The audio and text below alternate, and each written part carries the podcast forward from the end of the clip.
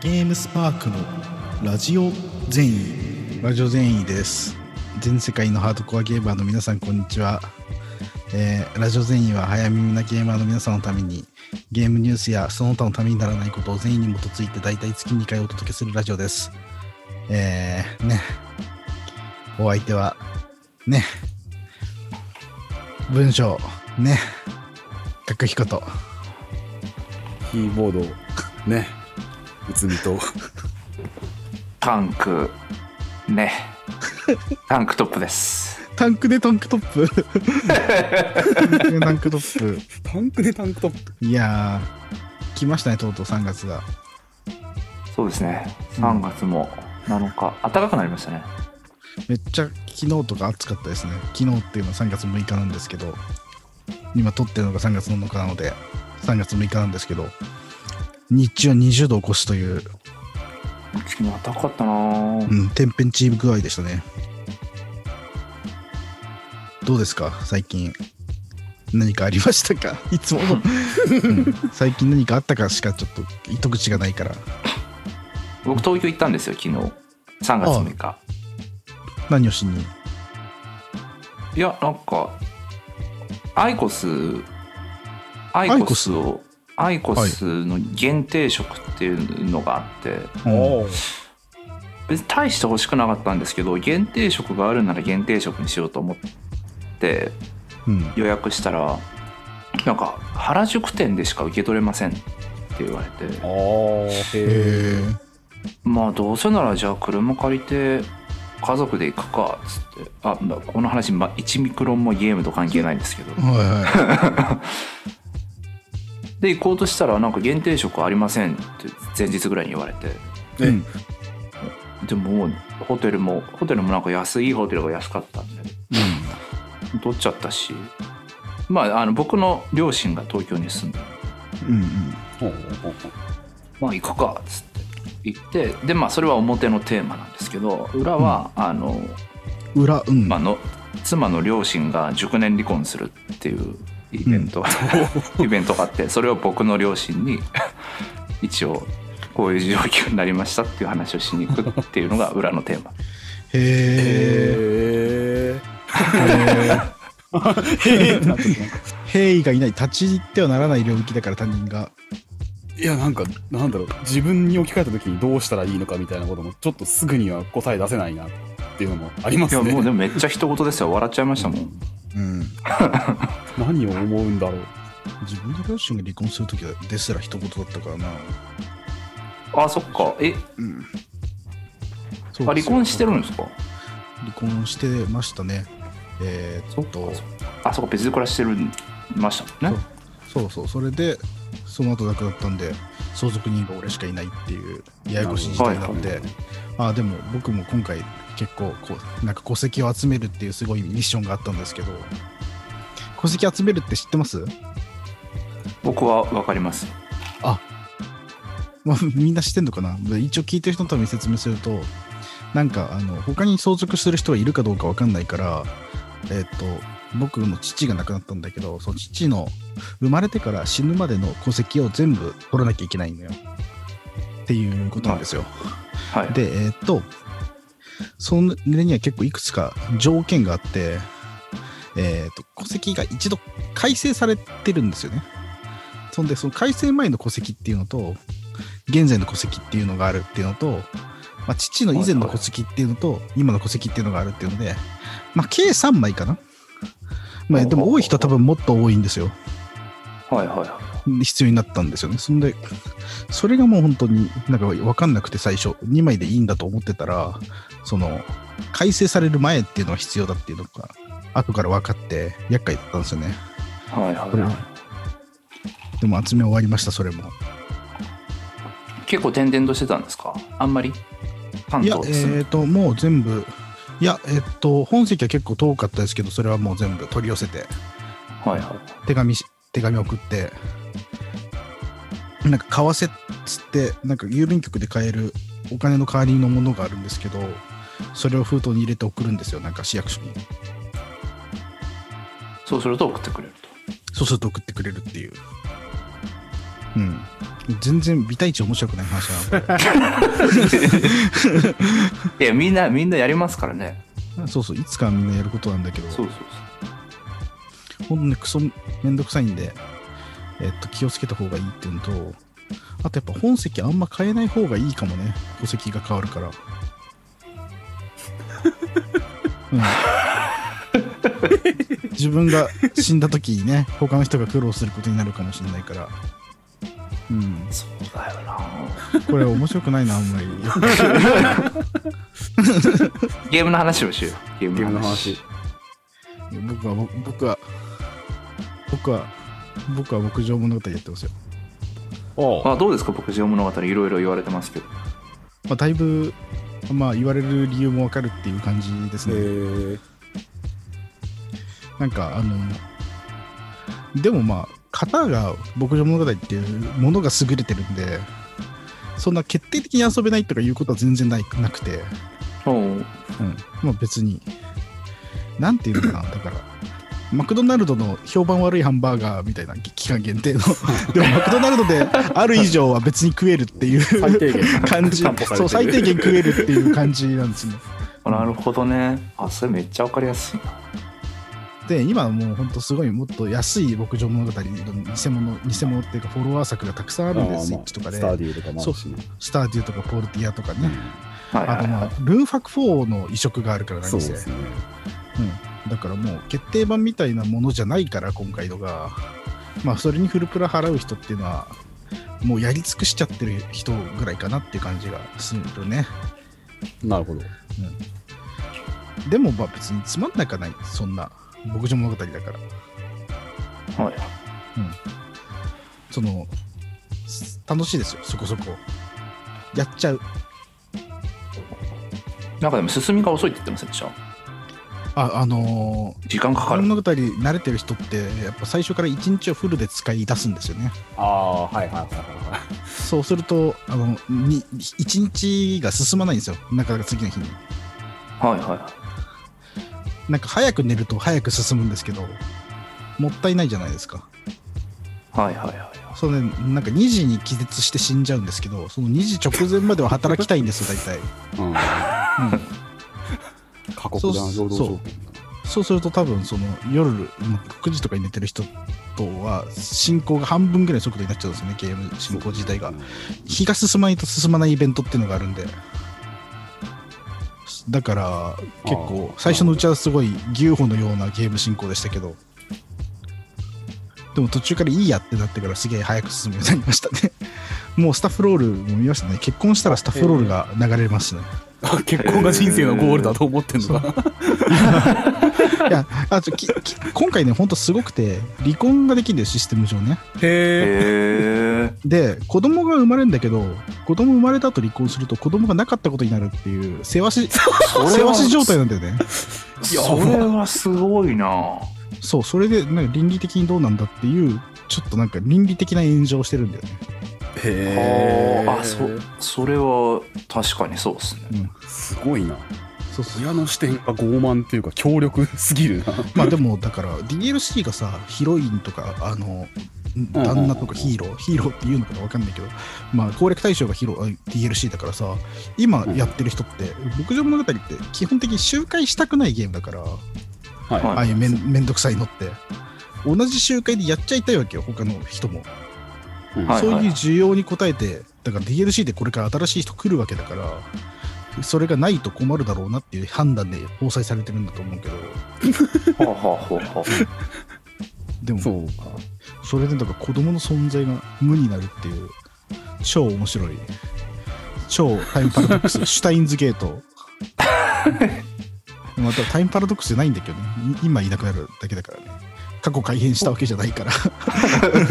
え本当に急に急急に存在が無になるんですか？そうしかもだから離婚したっていう感じでもなくなんか神の力を借りて結婚をなかったことにするっていうことなんで。急に存在が無になるらしいですよ。やってないんですけど。すごいね。へえまあゲームだからいいじゃんって気もしますけどねいやでもなんか牧場物語は結構そういうの大切にするゲームだったんじゃないかっていうあなるほど。あうそういうとこでのますよね。そっかそっかそこまでゲームにしちゃダメでしょって。そう。なるほど。もあり、あとなんか、牧場物語最高傑作ですとか言ってた、ひプロデューサーが、なんか、ツイッター、ツイッターからゲームプロデューサーって肩書きを消したりとか、いろああ、いろ突っ込まれてましたね。そう、いろいろ事件があって、なんかまあ、軽い炎上状態になってますけど、まあでも、そんな超炎上するほど、超悪いってわけでもないですよ、別に。うーん最低限の遊びは、遊べはあるんで、なるほど。ケンタッキールートゼロに比べたら全然いい。毎回引き合いに出される。ノルマなんですかね。ケンタッキールートゼロを叩くっていうのは。でもそうですね全、牧場物語はあれか。各引くレビューが、そのうちあそうですね。まあなんか、やってみたところ、まあ今言ったのがほとんど全てなんですけど、今言ったのをだから引き伸ばした内容になると思いますね。まあまあ、聞いてない人も多いんでいいんじゃないですか。はい。っていうのと、あとポケモンダイレクトがあったっていうの。うん。うんポケモンダイレクト見ましたか？ご覧になりました？見ましたごどういう感想を持たれました？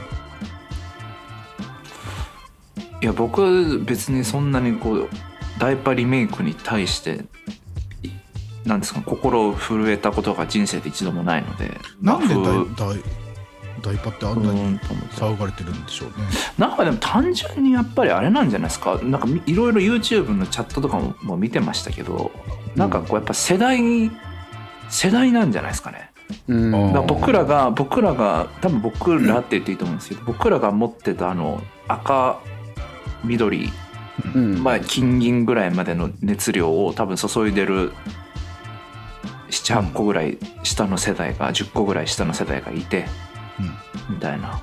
なんかそんな感じなのかなっていうの。なんかよ僕嫁がだから7個下なのかな。でん。話してましたけどやっぱりもう並々ならぬ思い入れがあるみたいですよ。えーダイパにそうそうそうそなんかわかんない。なんかそのシリーズファンっていう人がいて、いたとして、うんダイパっていうのはどんぐらいの傑作なのかな ?FF で言うと何なのか教えてほしい。う5とかに当たるんですかねえなるほど。ジョブチェンジが。それでいいのかな？ま あ世代の問題ってのが大きい気もするな、確かに。いや、でも、なんかポケモンで傑作といえば金銀っていうイメージなんで、俺はね。ん。で一番面面白いものといえば金銀、金銀が最良だっていうイメージがあるんですけど、やっぱ一般的にはそうじゃないのか。どうなんですかね。金銀かやっぱなんかだって、金銀ってすごいじゃないですか。なんかワンの分全部入ってんだっていうのが最後にわかるし、ああ、うん。まあ確かに。こうなんか世界が開けた感は。うん。あの感じがやっぱすごい衝撃的でしたね、当時。なんか超延期して待たされただけあって、そうですね。なんかすごい出来だだったから、あ、これはすごい、ワンより明らかにすごいなって思ってやってましたね、当時。この超すごくなったなっていう感じが、よくゲームボーイであそこまで、ね確かにな。名前もかっこいいですしなんか赤原色だったのか金金とか銀とか言い出しちゃったってだけで そこだけでもおおってなりますし。御三家が弱い以外はすごいいいポケモンだと思うんですけどね、金銀ね。うん、でも本当、そういう印象だったもんだから、ダイパがこんなに騒がれてるのが驚きですね。じゃあ、ブラックホワイトリメイクとかもしあったとしたら超騒がれるのかな？ああもうなんかでもみんなもうそれをこう次の世代は待ってるみたいなブラッ話をクホワイトとかもう感覚としては最近ですけどね。うん最近のポケモンってイメージだ。えー、何年だ ?2010 年だって、ブラックホワイトは。ああ、2もあるけど。マイケル・ジャクソンかよって思った当時。マコーレ・カルキンの親父がさ、ギタージャーンって弾くと、バタからバーンって出てきて、なんか南極みたいなとこ行って、そこでマイケルがいて、白熊と踊り出すやつ。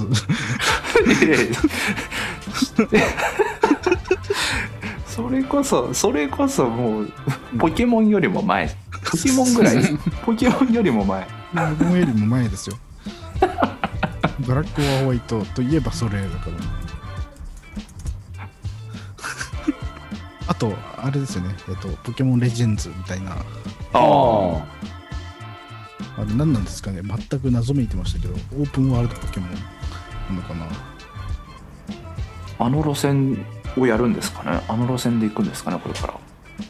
ポケモンレジェンズ。うん。あれでも別に対人とかないやつなのかな。どうなんですかねなんかポケモンいろんなフランチャイズに波及していこうという意識を感じますね。うん。それであとポケモンのユナイトモバの情報が一切なかったっていう。ね、ああ確かに。うん、早くやりたいポケモンモバ。あ やりたいですね。ポケモンモバいいっすよね。やりたいですね。ポケモンのオートチェスもやりたいし早く作ってほしいあポケモンオートチェスはないのか。もともとドタオートチェス自体がウォークラフトのポケモンモッドが下敷きになってるんですよ。へえ確か。あそうなので知らなかった。先祖返りなんですねポケモンでドオートチェスが出たら。へえ出ないですけどね。つ 作ってるって話もないし。ちょっとオートチェス自体が落ち着いちゃいましたしね。落ち着いちゃいましたね本当。オートチェス系は落ち着いちゃいましたしアーティファクトも開発中止ですし。そうですね。うん。なんかバルブにあんま良くないニュースが続きましたね。いやオートチェス中止ってニュースはないや別に。はい。えー、あとエヴァンゲリオン。エヴァンゲリオンがね明日から公開ですよねそうですね。見に見に行く人いますか明日。いえ。いないですね。い ないいないですか。あさってあさって見に行こうと思うんですよ。あマジですか。あいいな。うんもうでも全な然全然覚えてないから。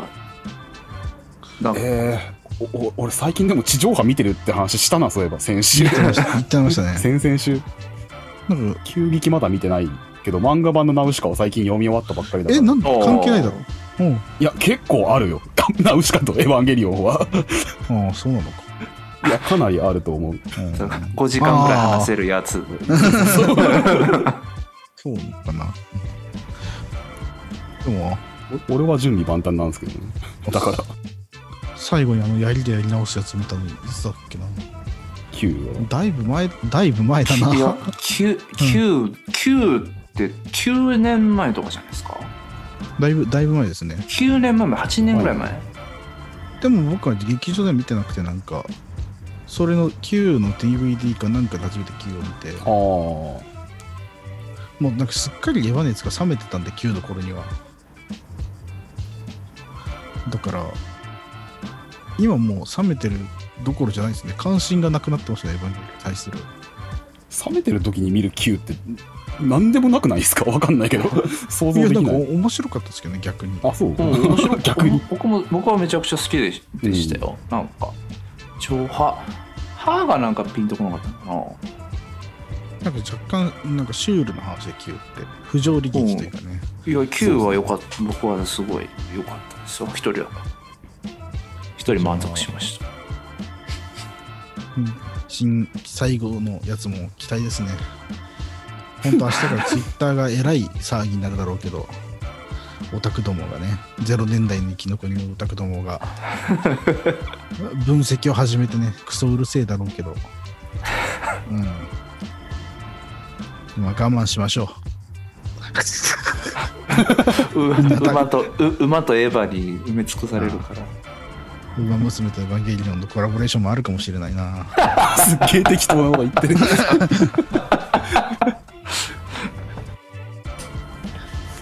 パドックをし初号機が走り抜ける様があるかもしれない 人間が人間が走るんじゃないですか？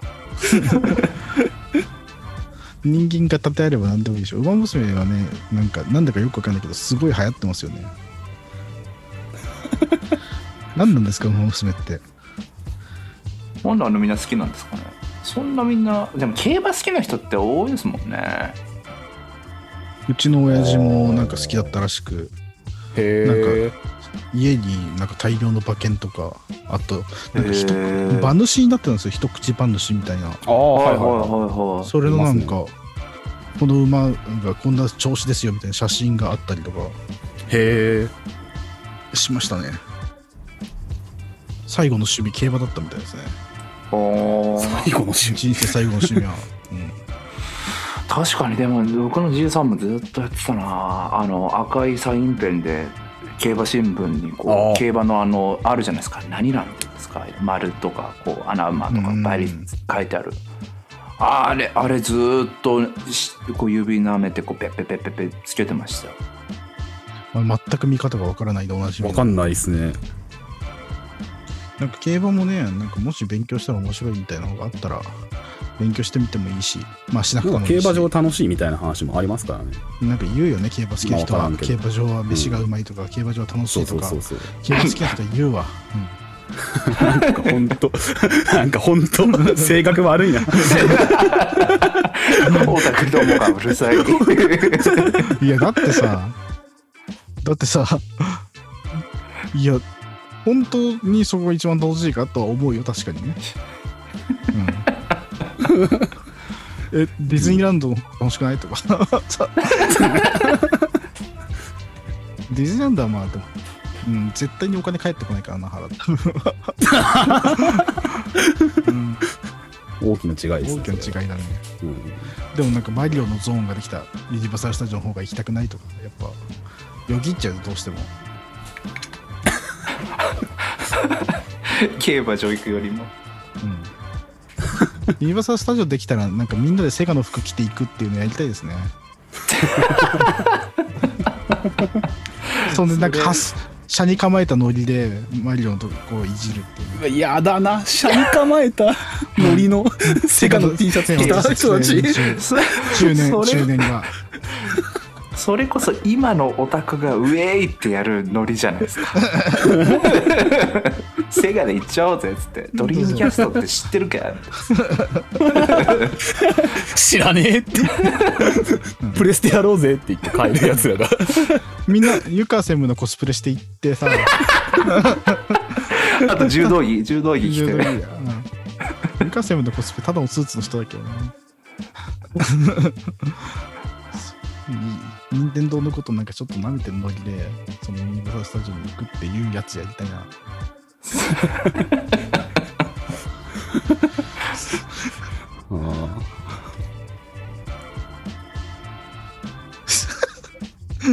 いや、なんか、今まで話してたことも振り返ってたんですけど、はい。ポケモン、いや、大バカっていう話もして、うん。いやエヴァン9の時はちょっと熱冷めてたしなって話もして、いや競馬場？いや、ディズニーランドじゃないか。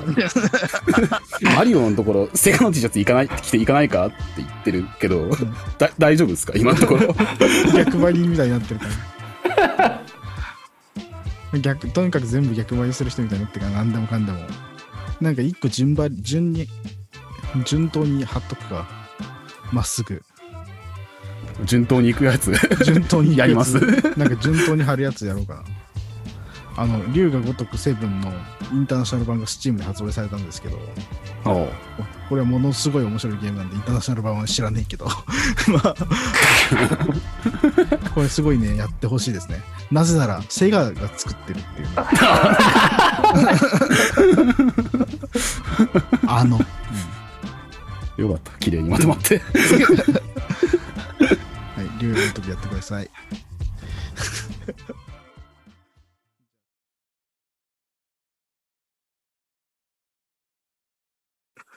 じゃあ次ね。先週最も読まれなかったニュースです。このコーナーでは先週最も読まれなかったゲームスパークのニュースを紹介するっていうコーナーです。先週最も読まれなかったニュース何ですか？おいこれね。えー、っとこれだ、いきましょう記事は3月2日の記事ですねうんいきます協力手術協協力手術シム。手術。バージョンシミュレーーター2にフリーフォーオールモードなどを追加する無料アップデートバッドブラッド配信という記事が最も読まれなかったニュースですと、えーボッサスタジオは物理演算手術シミュレーター。これ言いにくいな。物理演算手術シミュレーター。難易度高いですね、今日の。うん、サージョンシミュレーター。言いづらいですからね。手術にシミュレーションがくっつきます。から、サージョンシミュレーター2シミュレーター2の無料アップデートパッドブラッドを配信しました。本作は2020年8月に Windows 向けにリリースされた外科手術シミュレーター。物理演算された思い通りにいかない操作性の中ではちゃめちゃな手術手術を遂行していくという内容です。また最大4人でのマルチプレイにも対応しており協力して手術に挑むこともできます。そんな本作にバージョン1.1.0.3467となる アップデートが無料で配信され 多数のコンテンツが追加。具体的には競競技競技性の高い9つの新レベル、フリーフォーオールモードリーダーボード、作戦モードの小物やテクスチャーの追加に加えて UI の改善を実施。新レベルの紹介など、詳しい内容はこちらで確認できますと。パッチノート的なものにリンクが貼られているとうんいう記事でございます。サージョンシミュレーター2は Windows 向けに、エピックゲームストアにて2580円で配信中そうそう、エピック独占なんですよね、これうね。ん。うん、なんか別に読まれても良さそうだけどな。そうですね。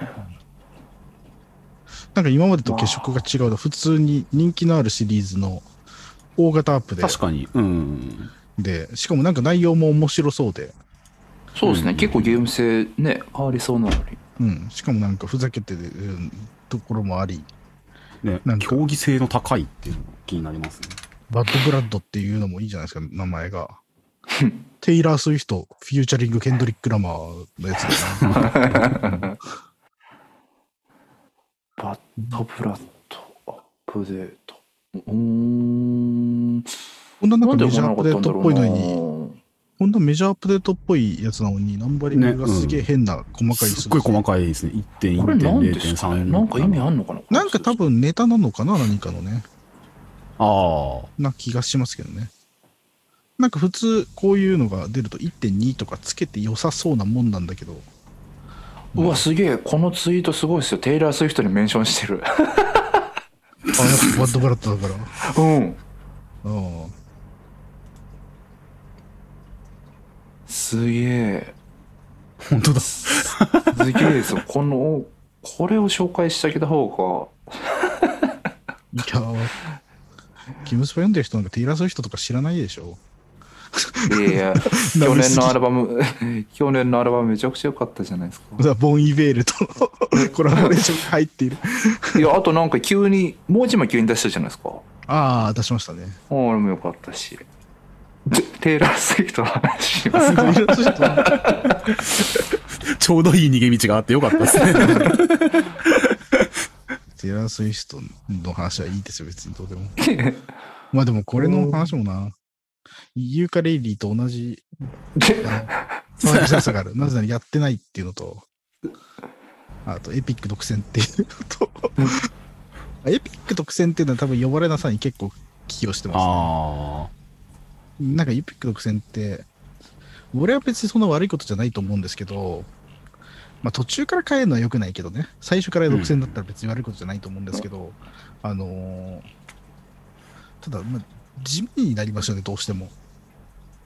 そうですね。なんかこう、そういう感じに見られがちな。すげえいいゲームでもやっぱエピック独占だと、スチームで出るまではやっぱ、あんまり、なんていうの、モダラン3みたいなすげえ元から人気があるシリーズだったらともかく、あ。うん。なんか、これすげえ面白いゲームなのにな、みたいな。だから、俺で言うと、トニーホークプロスケーター1プラス2とか超面白いんですけど、まあ、エピック独占だからか、あんまり、流行ってないそうというか。か、そうか。うんまあ、スチームだとやっぱ盛り上がりが見えますしね。そうそうそう。今はうんまさにね、ループヒーローが盛り上がってるっていうのがすごい見えますからね。まさにまさに。結構面白そうなアップデートですけどね、これ今ちょっと眺めてましたけど、改めて。ねなんか、興味ある人もっといてもおかしくなさそうだけど、まあなんかいろいろ、理由は考えられるけど、うん。まあそもそもね、酸素シミュレーター2自体が結構その協力プレイとかあって、あの、見てるに配信映えとかもするんですよそうで。すね。配信やってる人いたな、確かに。だけどなんか、おなんかゲームの持ってるポテンシャルほどは流行ってないんですよね。もっとめっちゃみんないろいろやっても良さそうなもんなんだけど、なんかね、結構出るまで盛り上がってた気がするんだけどなやっぱでもそうね独占になったっていうのもあんのかなビッグ独占が、そうなのか。まあ、そういうことなのかな。これでもなんか難しいな。別に取り上げることが悪いとも思わないし、うん読まれ、なんか読まれそうだし、なぜ読まれなかったのか、教訓を得ることが難しいですね、これ。そうですね。勉強できないな。ああとはうん、どうだろうなまあでもねサムネもキャッチーなサムネですしね そうそうそうそう。マリオみたいなおっさんが臓物をうんねさらけ出しててこれね、うんなんかコメントもなんか、ギャグみたいな、患者の命で来そうな草っていうのが、もうなんかね、なんか、インターネットっぽい、普通のやつもついてそて、うそうですんね。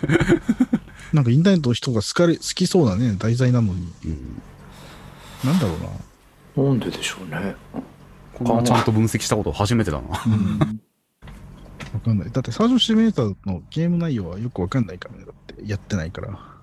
ま俺もワンの方しかやってないな。あ、手を動かすのがすごいめんどくさいタイプのね。すごい難しい。ああいうのの走りですよね。ハンドシミュレーターとか。うん。あるなんか。でもなんかこの元の公式のツイッターのリツイートの少なさとかを見てもこうなんかあんまりやってる人いないんですかねそうなんでしょうね、多分ね。うんそもそもこのゲーム自体に人気がないんでしょうね。スチーム出たら変わるかなどうだろう？なんか、エピックだからっていう人気のなさじゃないような気もする。ねえまあいやそれはそう思いますなんか、にじり寄るような、なんか、重たい人気のなさみたいな。コールタールのように、そこに流れる重い人気のなさが伺い知れる。コールタールのように。足を取られてるその重たい人気のなさに。ブルーハーブみたいな。俺、ブルーハーブみたいなこと言ってるかな。そのほつれたジーンズを引きずってる感じがするな。ジーンズを黒い黒い重い重いコールタールを引きずってる感じがするよこいつらは、うん、でも同じ時代を戦ってきた仲間だからさ分かり合えないなんてことはないよ。この平岸。この平岸。ブルーハーブの話になっちゃった。これはでもマジ何何のつながりでもなかった何のから。関。係もない。次次はじゃあブルーハーブネタになるように アップデートが入ればねいいんじゃないですかね。あブルーハーブの二人がとテイスト。ブルーハーブの二人を解剖するあ二人が ONO とボス B- BOSS がねボスがやば。あの解剖のモデル役で登場っていうアップデートだったら大バズですけどねマジ公開処刑？すでに死んでるの？か。わあとだから。ほとんどの人は見ても誰だか分かんないっていうわかんないわかんない。新しいキャラクターが追加されたぐらいの 誰だろう、このアジアの人たち。ボスはともかくやっぱ ONO の見た目はほとんど知られてないと言っても過言ではないから、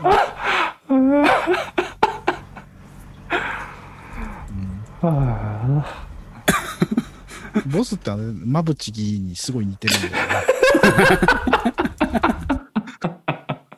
うん超顔が似てるって。歌丸歌丸氏が言ってましたねそっとそう。馬淵氏に顔が似てるって言ってましたね歌丸氏が、うん。じゃあボスえっ、とブルーハーブとねサージョンシミュレーター2のコラボレーションは待ってるって俺たちは。そうですね。ん。2枚のジョーカー。曲めっちゃかっこよさそうだなその DLC すっごいだろうな。陰鬱な、ドロンドロンいったビートが流れながら、ヒップホップがいいところで歌詞入ってくるだろうな、多分。スタッフロールのところで。なんか手に持ったものとか全部ボスが言ってくれるんじゃないかなロックスとか言ってなんか 夢の、夢のゲームの話じゃん、これ。いい、いい、いいですよ、いいですよ。この調子、この調子。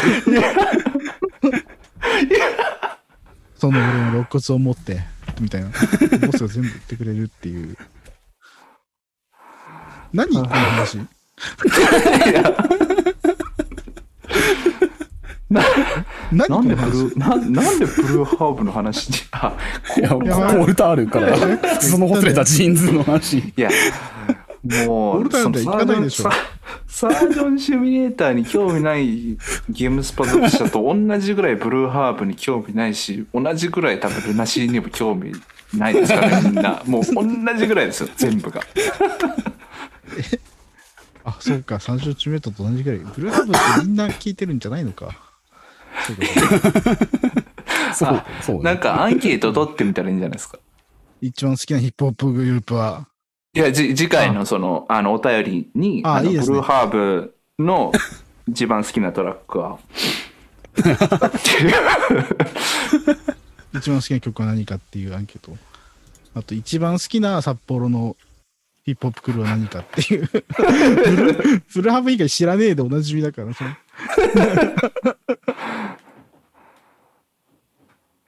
うんシュレンザファイヤー。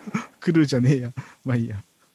えー、じゃあね、えっ、と、一番好きなね、いや次か、普通おたらんにね、一番好きなヒップホップ、えー、クルーでも、個人でも、書いてね、送ってください。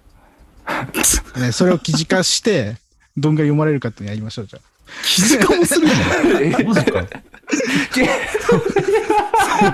最も読まれなかったニュースになるやつじゃねえのか。だからそうしたらここで喋れるっていうね、ようやく。喋れる？ゲームスポー読者が一番好きなヒップホップクルーはこいつらっつって。うん、クルーじゃなきゃダメなんですか？やっぱいや、じゃあ一人のヒップホップユニットクルーでも一人でも。うん。ゃあ国内で、ね、北海道北海道北の大地から来なくても大丈別に大丈夫です。夫 そうなると結構ねいろいろ回答し選択肢は広がりそうですねそうそうそうそう。若い人たちも答えたらいいよ。若い、なんか。バッド海外はありなんですか？バッドホップとか。いやいや、海外ないし。あ、そうなんだ。 Run The Jewels とかはじゃあダメダメ。ダメなんだ。だって Run The Jewels は実際にゲームに出てて、面白くないものそうっすよねゲームに出てる様を 面白くない。確かになブルーハーブがゲームでしたら面白いかもしうんめっちゃ面白いよ、フルハブがゲームに出てたらめっちゃ面白い。もう、それは全然、あの天と地の差のある面白さが。れないじゃあ好きな好きな好きなヒップホップじゃなくクルーじゃなくてあのゲームに出てほしあ、いいですうね。にしましょうよまだゲームにちょっとつながるからいや、だから本当になんかプレイステーションのさ、やつでラップしたチンザドープネスとかは近いけど、ああ、そうね。うん、もっとゲーム全く関係なさそうな人がやっぱ出てたら面白い。やっぱブルーハーブ一番面白い気がするな、でも。ブルーハーブは面白いですね。てか、スチャラパーとかすごい近いから、そそうそうそう全然。の辺上がっちゃいますよね。出ててもおかしくないです、チャナルパーとかね。うん。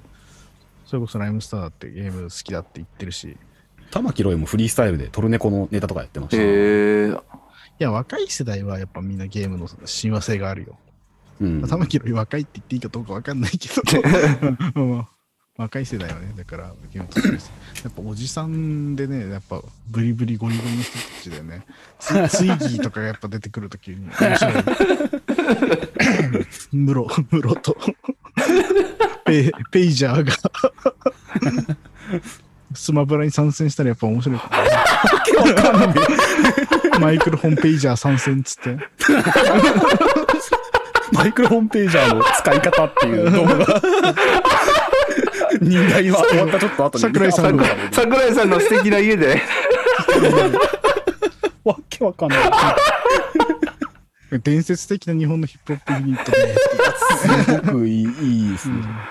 ああ盛り上がったなあ関係ない、関係ない話だったけど、ペイジャーがスマブラ出る話になっちゃったけど、最後。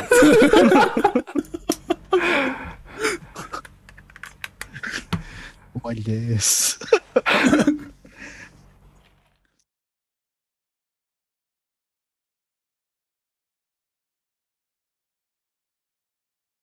次、ルッキングフォータシのコーナーです。読者の皆さんにタシで面白かった記事を教えてもらい、それを読んで勉強するコーナーって書いてあるけど、これ直そう、いい加減。タシの記事を読むコーナーです。今回紹介する記事はこちら。ミスチラ関係あるのかな？で、ミスチル？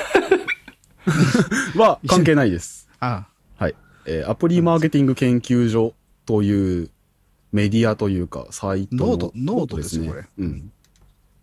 メディアの出張版みたいなのじゃなかったかな確か。これ、立て付けとして。ぽいですね。うん。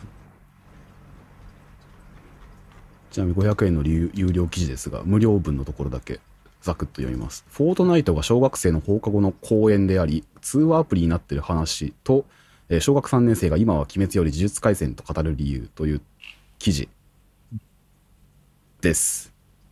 え3名のユーザーにアプリマーケティング研究所の担当者さんがインタビューしたという記事で、えーま、主に3つ目次の中にこう見出しがあるんですが1つ目のところだけざっくりと読んでいこうと思います。フォートナイトは小学生の放課後の公演でもあって通話アプリでもあるという話神奈川の30代主婦の方が答えたという話のようなんですけどまあこの30代の主婦という方の小学生の息子、かっこ9歳がスイッチのフォートナイトにめちゃめちゃハマっていて、学校の友達と何時にゲームの中で集合ねと約束して毎日遊んでいらっしゃると。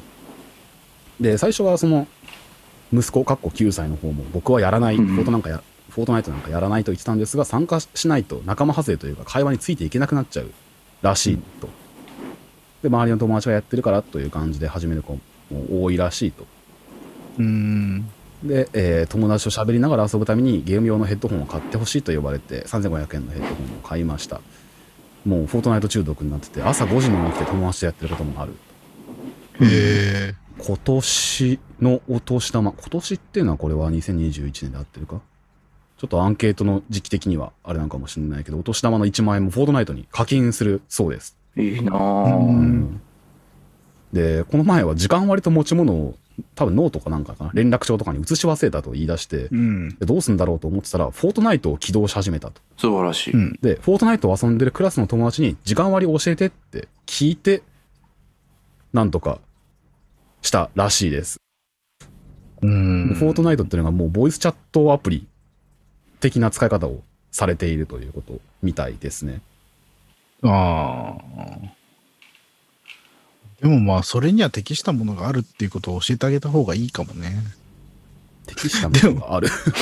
まあ、ボイスチャットする専用のものとか、連絡を取る。うん、まあでもみんなオオンラインだってことが分かりやすいんじゃないですか。やフォートナイトやってるとか LINE 見てる見てないよりも、もしかしたら手っ取り早いのかもしれない。ああ、みんなフォートナイでトもなんか、やってるらねあのーそうそう、前にタイアップでね、うんうんうん。同じぐらいのそう年齢の子にフォートナイトやっぱスイッチでみんなやってるって言ってましたけど本当にこんな感じみたいですよだから要は前だ僕らだとね基本的に誰かの家に集まんないと一緒にゲームできなあ、か。ったじゃないですかうんあれがてかそもそも逆にすねそのローカルの協力プレイっていうのがそんなにできるゲームってまあフォートナイトはフォートナイトも画面がないと無理か今、いや、ローカルでそんな、マルチに参戦できるっていうのは、あんま多くはないですね。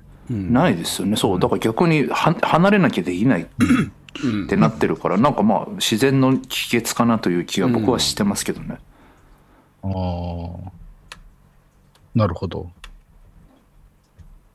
俺はないかな、特に。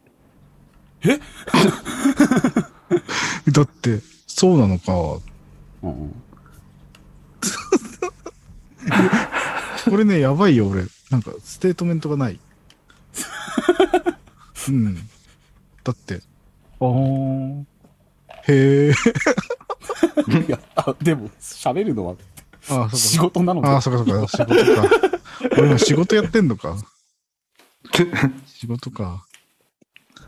あのーやっぱさ、任天堂のそのスイッチっていうのをその使って、フォートナイトっていうのを まあやっていくことで、その友達とのコミュニケーション取るっていうのは、まあ今っぽいよね、すごく。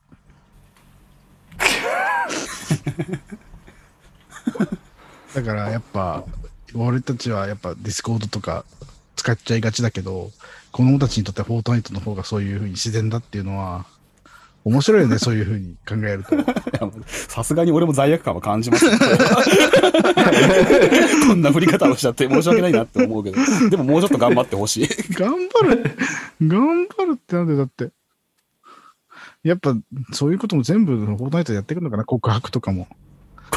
あ、それはいい話じゃないですか？うんなんか、公開ナイトやってる時にさ、あ広がる広がる。俺たち付き合わんとか言って、バッバッバッバッバッつって、高速でタワーみたいなの立てながら、ぴょんぴょんぴょんぴょんしながら俺たち付き合わんっつって。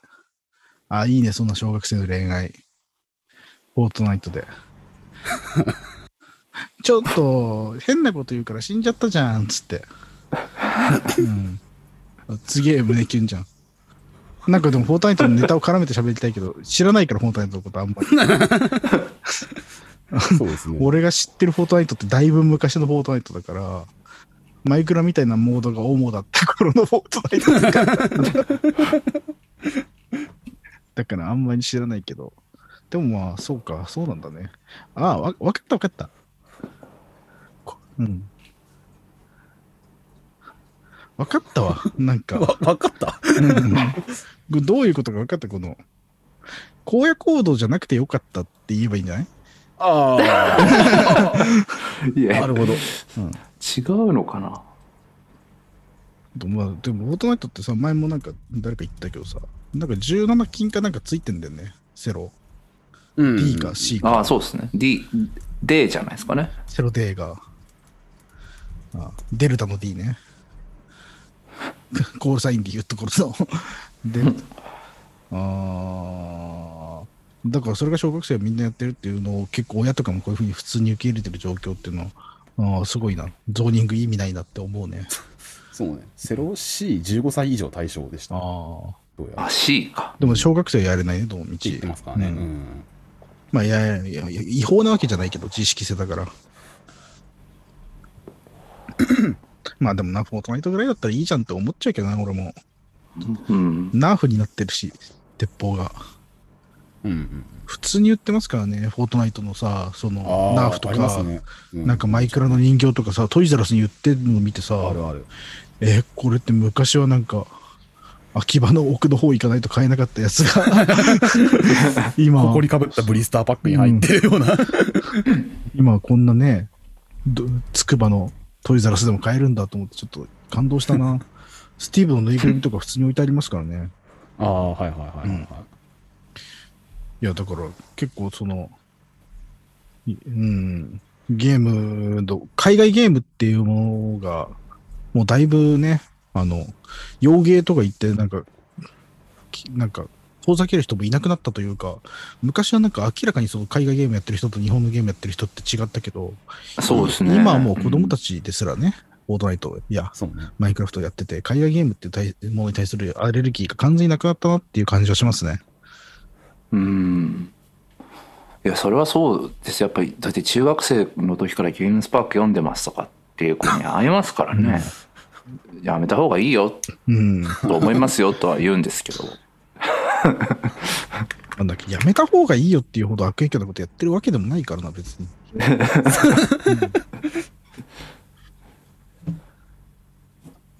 まあ、なんていうのかな。まあ、ゲームはそういうふうに使われる。うん。まあ、使われる、わかんない。これが本当のこと言ってるのかどうかもわかんないけど、まあ、本当だとしたら、まあ、そういうこともあるのかなって感じがしますね。フォートナイトは小学生の放課後の公園で通話アプリも。放課後の公園っていうのがどういうことなんだろうまあ、たまり場みたいなことじゃないですか。公園溜まったことないんだけどな。あそうですか僕でも公園に行ってポケモンの交換とかしてましたようん、俺もそういうのあったな。俺は佐藤くんの家に行ってやってたな。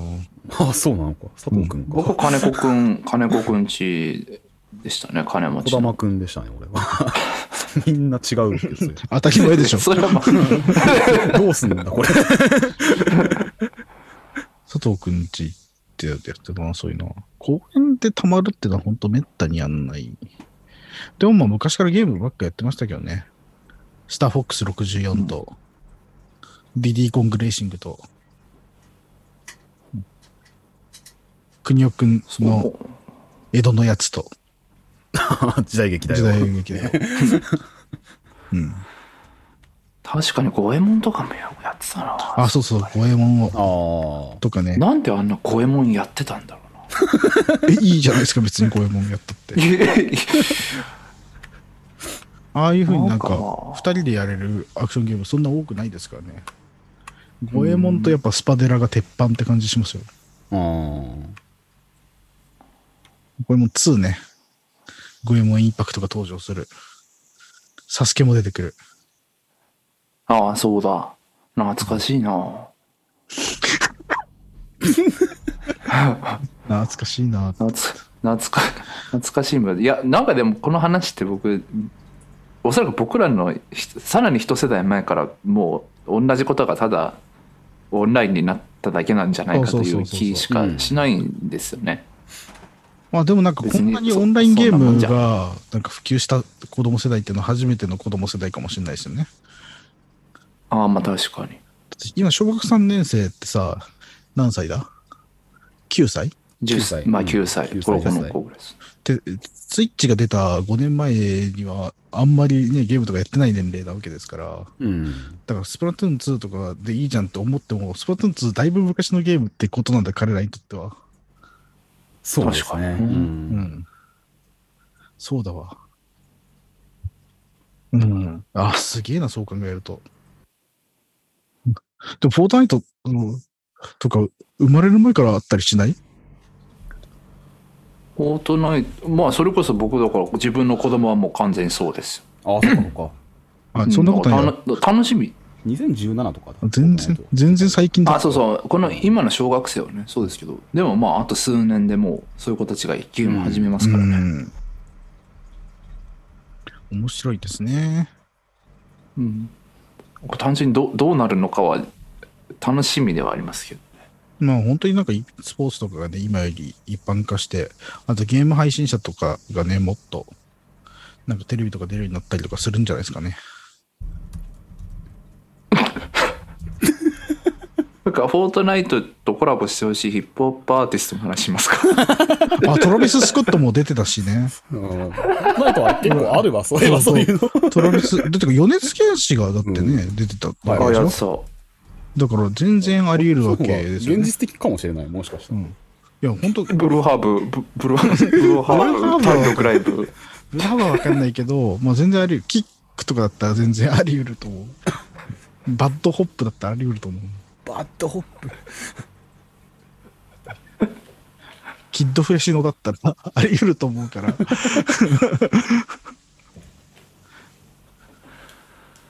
うーん。なめだるまだったら。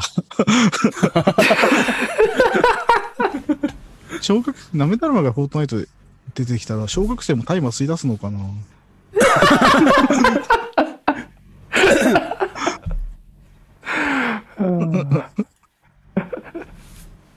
でもね、そのトラビス・スコットとか何やってんだって話だからな。うんそんなこと言い出したら。うん。フォートナイトとやっぱ、うんコラボしてほしいですね。日本のアーティストともどんどん、余熱剣士だけではなくね。うん、もっと、夜遊び。まあ、現実的なラインだね。夜遊びだったり、夜しかだったり、どっちがどっちか分かんないどっちがどっちかわかんないやつ。どっちかどっちかわかんないし、レディオヘッドでも聞くかってやつ。出たおじさん。フォートナイトでレディフェットできたらどんな感じなんだろうな。めっちゃくねくね踊っくねくね踊って踊って。る まあ、ある程度盛り上がると思うけどな、レディヘッドであっても。ああフォートナイトは幅ト広い。ムヨトムヨーク風エモートああ、とかででわけわかんないダンスしてる。猫背の。ジョニー・グリーンウッド風エモート欲しいな。でっかいモジュラーシンセンでケーブル抜き差ししてるエモートを。よりによってギター弾いてるとこじゃないっていう。ナイジェル・ゴッドリッチエモート欲しい。メンバーですらないっていう。あでも、それこそね、もう解散しちゃったけどね、ダフトパンクとか出てもおかしくなかったからな、フォートナイト。フあああ確かにそうですねォートナイトっぽいですもんね、あいつらなんか。そうですね。なんか、そのまま出てきそうそう。フォートナイト調の外見が。フうん。ォートナイトだって、だってさ、トロンとコラボレーションもあったから、実質もう間接的にはコラボレーションしてる、ダフトパンクと。トロンでこれ見た、かったな。トロンレガシーってね、ダフトパンクがサントラやってたから、うん。はいはい、うん。いいサントラだった。そう、すっごいかっこいいサントラだった。僕映画見てないけど聞きましたもん。ああ。ちょうどね、ヒューマンアフターオールと、えっ、と、カニエのやつの間ぐらいですね、ダフトパンク的に言うと。ヒューマンアフターオールとカニエのやつの間がトロンレガシーで。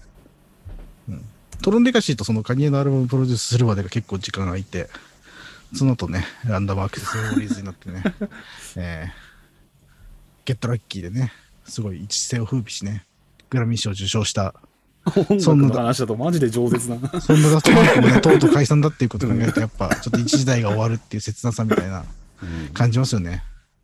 あれなんで解散するんですか？僕ちょちゃんと読んでないんですけどそのブロークアップしたとこまでは。いや、なんか、あの、あどっちだっけ？あっちがギマニュエル。ギーマニュエルと。ギマニュエルが、バンガルテル。トーマ・バンガルテルだよね。うんギマニュエルの方がなんか爆発してたよね。あ、なんかあれでも昔撮った、そうそうそう映画映画の一部なんですよね。そう、ねエレクトロマっていう映画の最後の方なんだけど、マジで意味わかんない映画で、当時見た人が全員困惑してたんだけど、ミュージシャンが作る映画って全部そうなんだよね、昔から。なんかうん見た人がこれ困惑するってのはあるあるネタでミュージシャンが作った映画。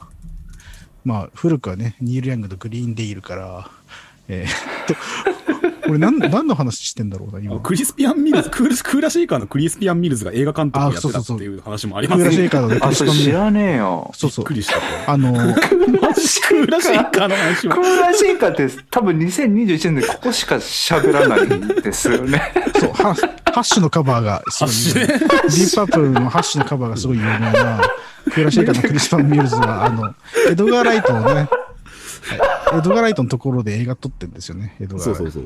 スローターハウスルーズと変態変態少変態年少年使っていうああいつ、あの、ほら、エドガー・ライトじゃない方、エドガー・ライトの、エドガー・ライトじゃない方、えーっと、すぐに名前が出てこない。ショーンで、ショーン・オブ・ザ・デッドの、あサイモン・ペグ。サイモン・ペッグ、サイモン・ペッグ 主演でもほんと、ほんと関係なくなったな。気持ちいいぐらい関係ねえ。そうそうそうそう。それがね、えっ、と、クーラシェイカーがね、映画監督やってるやつに出てるっていう。うん 結構わけわかんないっていう話を聞いた。でも、ミュージシャンがやっぱ撮る映画ってのはわけわかんないっていうの。古くはね、ニール・ヤングのグリーンデイルから。ザ・やべえ。ザ・フーのね、トミーっていうのもありましたけどね。はい。トミー、ロックオペラトミーですか？ロックオペラトミーですね。うんいろいろそういう、え映画版があるんですか？ありますよ。あれのはい。トミーだけへ四ー40人格だっけ？なんか、日本語和訳だと放題はそうなんかほら、確あの、え、ほら、エルトン・ジョンがなんかピンボールめっちゃ上手い人の役で出てくるっていうので有名な、トミー。ピンボール・ウィザードって曲があるんですよ。のあはい、ありますね。ピンボールの魔術師ね。それが、だからエルトン・ジョンがピンボールの魔術師役で、確か。へえ。マジ、えー歌詞よりため歌詞よりためになる情報が なるほどな。ためになんのかな、この話。いやいやうん。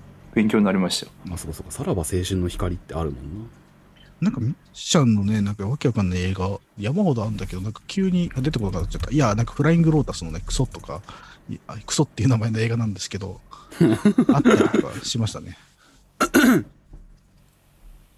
まあまあまあまあ、松本人志が映画撮るみたいなもんで、なんか、はしゃいで自分がおしゃれなとこ見せつけようとするから、わけわかんないことになって破綻するんですけど、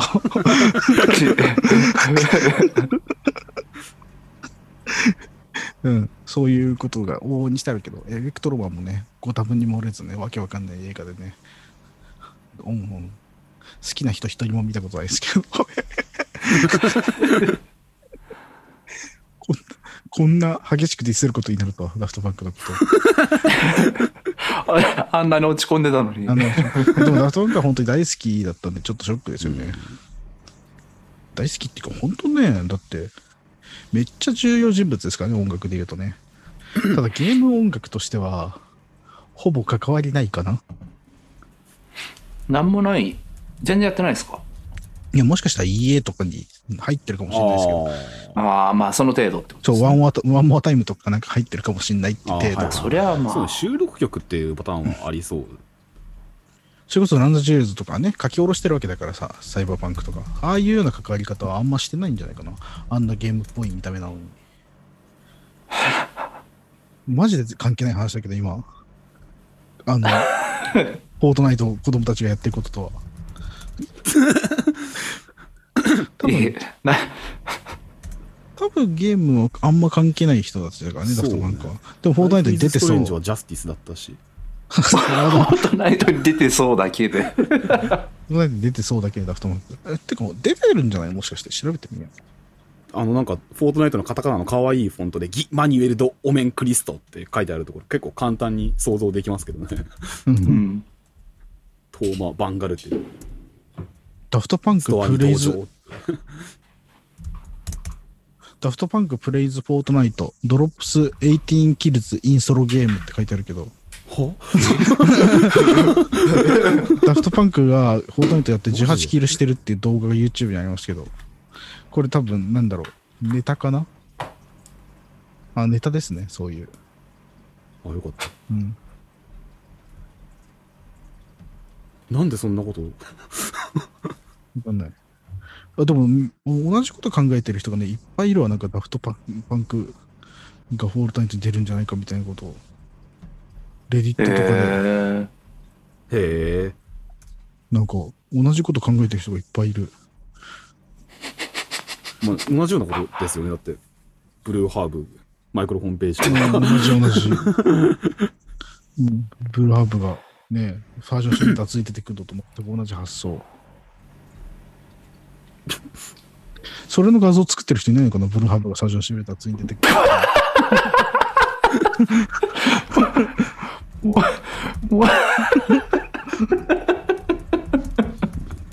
調べてるけど。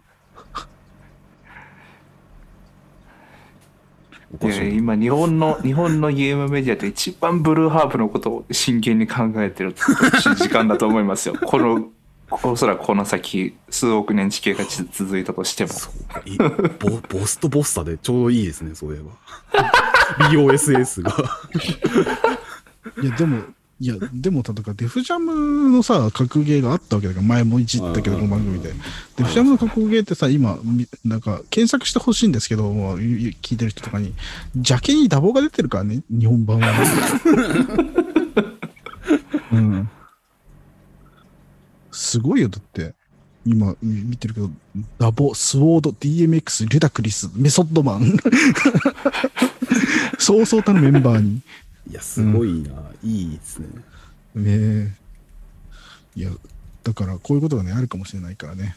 だからやっぱゲームをやる人はヒップホップ聞くべきっていう結論でいいかな。いや、どうせね、フォートナイトやってる人たちはさ、トラビス・スコットが出てきた時に、誰やねん、トラビス・スコットって思ってあんまり楽しめなかったと思うから、元から知ってればさ、楽しいじゃん、トラビス・スコットが誰だかを。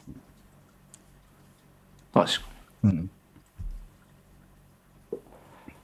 そういうようなね、やっぱ音楽とゲームっていうのは関係あるってことをね、だから、ラジオ全員ができるね、最初もなんかそういう音楽的な啓蒙みたいなのをしたいっていう目的だったような気がするから、Spotify とかで、うん。ちゃんと目的通りに、だから小学生たちがこういうふうにフォートナイトをやることで、フォートナイトからそういういろんな文化の影響を受けてね、洋楽とかに詳しくなるんだったらいいかもなってちょっと思った。に確かにあとなんか BTS とかコラボしそう、普通に。ああ。ああまあそれはありそうですね、うん。あれ？BTS あれ？デッドバイデイライトは何でしたっけ？あれ？なんかか BTS じゃなかったっけ？韓国風の人でしたよね。デッドバイデイライト。そうそうそうそうそうそう、あそこ BTS じゃないのかあれは。いや誰かじゃないんじゃないか、あれ。誰かなんですか、あれ。ないのかな？なんか、は韓流ポップスターっていう設定のうん、うん。人ですよね。あそういううんあそっかまあでもこ、そうか、こういう例で言ったら、なんか密かみたいな。LOL が、あ、そうそうそうそう。K-POP K-POP 触るのはね、LOL が一番やってますね。うん。そうですね、あれすげえからなアイドル KD はめっちゃすごいですね。曲のクオリティも高いし。うん。書き下ろし曲でね。これを、でも無限に続くけど、どんどん関係なくなってくからややめよう、一旦。やめます。私のコーナーでした。小学生はフォートナイトをやりましょう。じゃあ、えーっと、大前理のコーナーだな、次。大前理で今回すごい大量にメールが来てるからね。なんつう素の晴らしいしかも半分ぐらい俺が書いてるやつだけど、もうそれがどれだか考えながら聞いてくださいね。今回ね、新しいガンダムの名前っていうのを募集しました。ほんと最低だな。あ、もう俺また新しいお題考えるの忘れた。考えとこう。考えながら読むからちょっと心心当たらずになるけど。じゃあ新しいガンダムの名前。まずこれ。ランダムヌーブ、シャープ38933。ID みたいな名前のね。ガンダム土下座ファーム。これいいですね。タワー際で土下座ファームをするっていう。で、次。こっからね、3通やばいんだよな。えっと、ラジオネーム、ラッドローチンチンさんからね。ヌカコ、ヌカコーラクオンタムガンダム。フォーライト、フォート、違う、フォー、フォールアウトネタで。えテイルズ・オブ・オチンチンさん。ガンダム・チェケラッチョ。テイルズ関係ないっていう。え、デッド・はオヒップチンチン。ホップかデッド・はオチンチンさ厨ん。房だよね、本当に。古き良き厨房って感じがする。デッド・はオチンチンさんはチェケラッチョ・ガンダムっていうね。これ、ガンダム・チェケラッチョの次。ガンダム・チェケラッチョをテイルズ・オブ・オチンチンが送ってきてて、次、デッド・はオチンチンがチェケラッチョ・ガンダムって送ってきて。次、ラジオネームチェケラッチョから来てるから。嵐だよ。これ嵐だよね。これ、ほとんど3連投だからね。だって最初の投稿から3分しか経ってないからな、ここまで。この3分何だったんだ、マジ えーそれは剣というにはあまりにも大きすぎた、大きく分厚く重く、そして大雑把すぎた。それはまさにガンダムだった。何、何ともかかってないやつだよね。ベルセルクが。ベルセルクの。あ、大好き続くこれ普通歌だから飛ばして。で、ラジオネームロンドンさんからね、ガンダムウエストミンスターっていう。いそう、いそう。まあ、ロンドンにある。あと、うんあと、リーグオブレジェンド大好きネーム、ヘカリムガチコイゼさんから。ジャンクロード・ガンダム、ね。いいですね。で、ラジオネーム、シャツさんから。え、やばいガンダム屋さん。これ、シャツが入ってる。シャツ、答えが書いてあるっていうね。でラジオネームは答え。でラジオネーム、ダフトパンクの抜け殻さんから。ガンダムアクセスメモリーズ。これもう確実に文章っぽいよ で、最後、ラジオネーム、キズナアイさんから、ガンダムホロライブっての来てます。で、このガンダムアクセスメモリーズとか、ジャンクロードガンダムっていうのが良かったんで、ちょっとガンダムダジャレクイズっていうのを作ってきました。いや、俺が今からガンダムダジャいレらねえお土産だよ。結局自分でやって自分で落としてるっていうガン俺が今からガンダムダジャレ言うんで、ちょっと視聴者も楽しめるから、これ。な何のダジャレ？ダジャレを言うから楽しもうぜっていう時間が始まるんですかいやい今から。や何のダジャレだか当ててほしいのあ。何のダジャレだか当てるの？よかった。うんクイズだから、ガンダムダジャレクイズだから。じゃあまず最初。ダジャレクイズ。はい。ガンダム宣言。え？ガンダム宣言です。ガンダム宣言。関白宣言。あ お、そっちの方が近いかもしれない。なんそんなことあるかよ。えっと、これはね、えポポツダム宣言ですね、ガンダム宣言。関白宣言の方がいいん絶じゃ対わかんねえかよない。はい、次さ、だまさし。そう次、ガンダムお世話。ガンダムお世話。うん。ガンダム、ガン、え？ガンダム？これおもろ、これ面白いな。ガンダムお世話ガンダム？これめっちゃ面白い。なんか笑笑いまくってんじゃん。はい、これ、ガンダムお世話ガンダムお世話。面白すぎる。えな全然わからないです、俺は。全然わかんない。え多分本当に一人しか面白くないですよ。今 ガンダムお世話お世話？が全然わからない。繋がらない。ちょっとヒンヒントもらっていいですか？笑いすぎて喋れなくなってんじゃん。勝手に。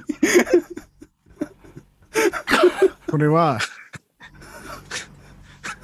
別にお世話じゃなくてもいい。したわ。は？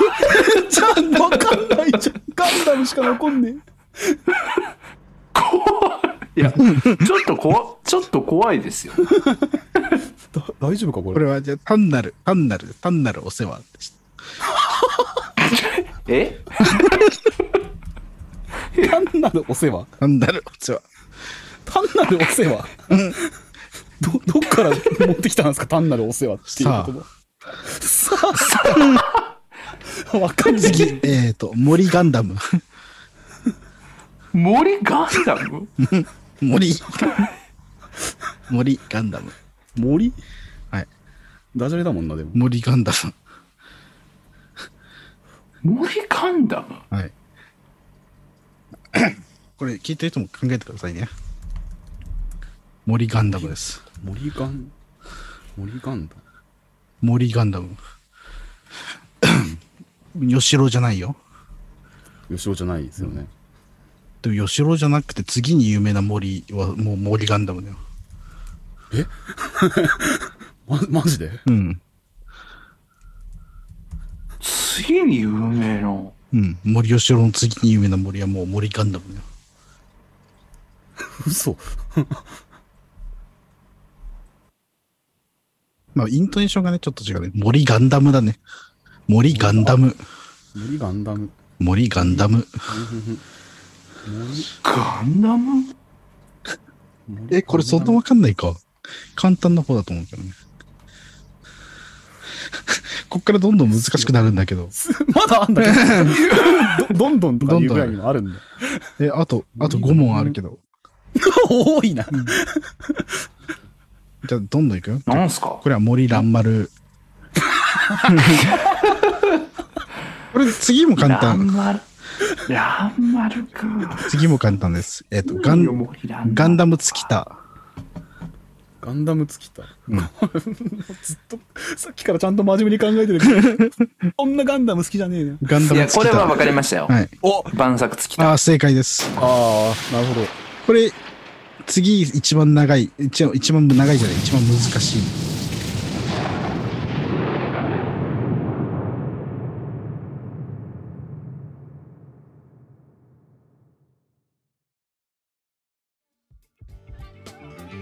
今、大前提のコーナーが終わったところかと思うんですが、その後ちょっと、えっ、と、ハンバーグ、ハンバーグじゃねえや、タンクトップの、言い間違い。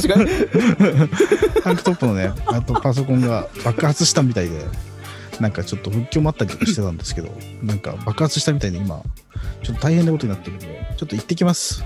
僕たち。行くか。ハンバーグ、ハンバーグの家まで。ななんでハンバーグにしたんですか、今？ハンバーグ師匠がハンバーグって。なんでね、いろいろあると思いますけど。なんで、えっと、来週もね、手紙を送ってほしいからフォームを置いとくっていうのことことを言う。手紙書いてほしいから、フォームを置いとくのことなので、これはネパール料理屋の真似ね。なんだそれ。よし。よろしくお願いします。はい。以上、以上ラジオゼニーでした。えー来週ね、だからどうなる？来週じゃねえや。再来週どうなるのか、交互期待ですね。たで 生き返ることはできるのか、タンクトップは。仕事をすることができるのか。そうですね。これから止まるかもしれないからな、ゲームスパークも。ゲームスパークがもうなくなってるかもしれないからな。全部ね、そうなんですよね。タンクトップのパソコンの中で起こってることなんだね、ゲームスパークって。怖いよ、なんか。そうそう、みんななんかサーバーとかに繋がってると思ってたでしょ？タンクトップの個人用パソコンに繋がってるんですよね、今までね。ゲームスパ見てた人たちは。だから今落ちてると思いますね、ゲームスパ。あ、いた。あ盛り上がってましたようやくさ散々茶番をやってたところでしたね。今ちょっと終わる、終わる流れを作ってましたよ。ラジオ全員だけじゃなくてゲームスパーク最終回かと思ったわ。全部ダンクトップの PC の中で行われてることがゲームスパークっていうの っていう話をしてたんですよ終わった。らもう ゲームスパークもクローズだっていう。サイトも落ちるし、サーバーなんてなかった更新もされない。最後の記事がね、光、お小村光の使い方じゃない、しょうカービしょうもィで。ないしょうもない技術誰だ、小村光って。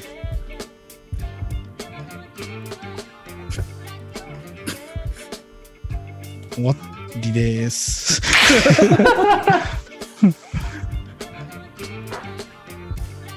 かわいい。